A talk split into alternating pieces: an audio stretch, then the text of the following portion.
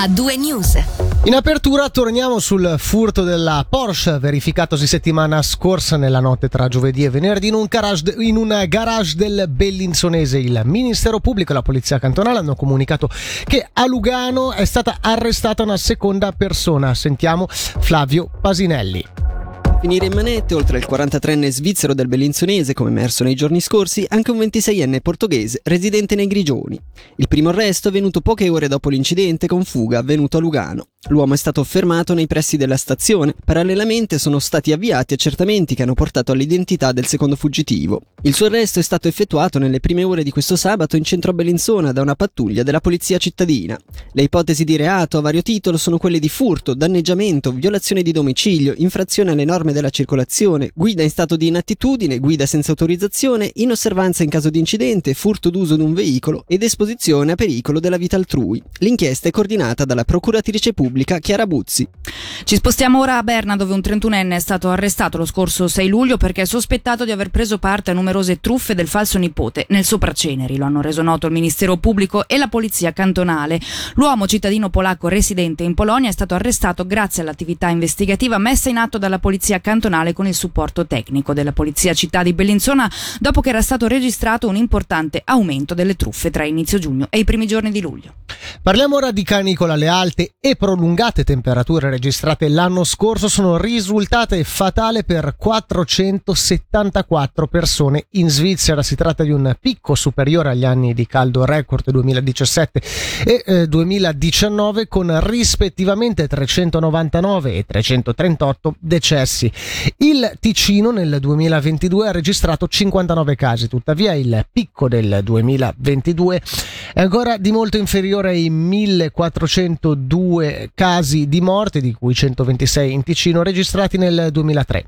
A darne notizia l'Ufficio Federale dell'Ambiente. Voltiamo pagina. Il Consiglio di Stato ha richiesto l'approvazione del Gran Consiglio di un credito di 27 milioni di franchi, nonché l'autorizzazione ad una spesa di 40 milioni per promuovere progetti nell'ambito del teleriscaldamento nel nostro cantone.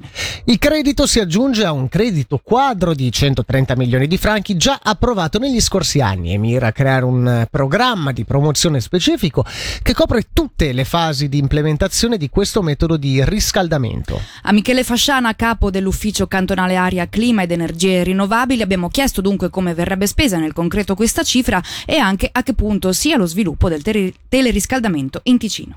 Questi soldi è un credito aggiuntivo che si va ad aggiungere al credito quadro dei 130 milioni approvato già un paio di anni fa, e concretamente si tratta di creare un programma promozionale specifico per le reti di teleriscaldamento che vada a coprire un po' tutte le fasi, quindi dalla progettazione delle reti alla costruzione delle centrali di produzione del calore, alla costruzione delle infrastrutture per il trasporto del calore e anche a favore dell'utenza che si allaccia. La realtà esiste già, quindi le reti di teleriscaldamento ce ne sono già sul nostro territorio, se ne contano indicativamente una trentina. Magari quella più conosciuta è la rete della Teris, che prende il calore derivante dal termovalorizzatore, quindi dalla combustione dei nostri rifiuti, però ne abbiamo circa una trentina di reti di teleriscaldamento attive, di cui circa una ventina funziona a legna, ne abbiamo alcune che funzionano a pompe di calore, alcune che funzionano con del gas, quindi ne abbiamo già diverse.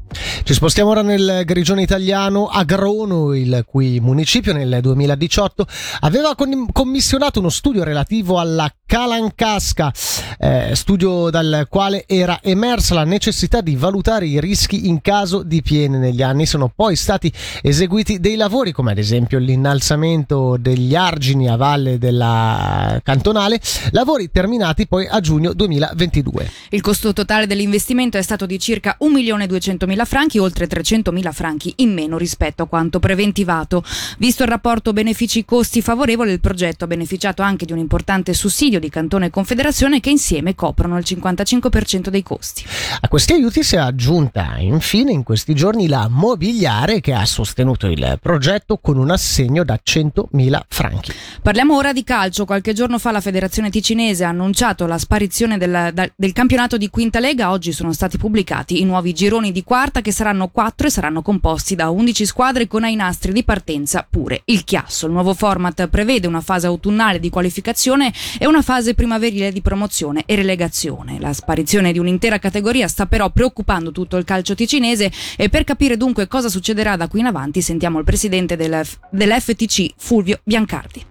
Abbiamo seguito quello che è stato un po' un input da parte di un gruppo di lavoro formato da alcune squadre e presentato in occasione dell'Assemblea Generale dell'anno scorso, che voleva un accorpamento o diciamo così auspicava un accorpamento di un gran numero di squadre di quinta lega in quarta lega per rendere un po' più interessante il campionato. Dopodiché quest'anno ci siamo ritrovati con praticamente quasi più nessuna squadra in quinta, al che abbiamo deciso, visto anche il numero favorevole di 44 squadre che permetteva 4 gruppi da 11, di fare una prima parte di stagione accorpando tutte le squadre di quinta divisione alla quarta. Ecco, ma questa fase qua adesso è una fase delicata per il calcio regionale o solo una fase di transizione? Una fase di grande opportunità con degli obiettivi anche interessanti che sono quelli di riequilibrare un attimino le forze, di rendere più interessante il campionato di quarta lega in ogni caso. Poi nelle stagioni a seguire si vedrà un attimo qual è lo sviluppo. Tenga conto che dall'anno scorso a quest'anno abbiamo perso tra fusioni, tra ritiri e una cosa e l'altra abbiamo perso una decina di squadre. State ritirate un paio di seconde squadre,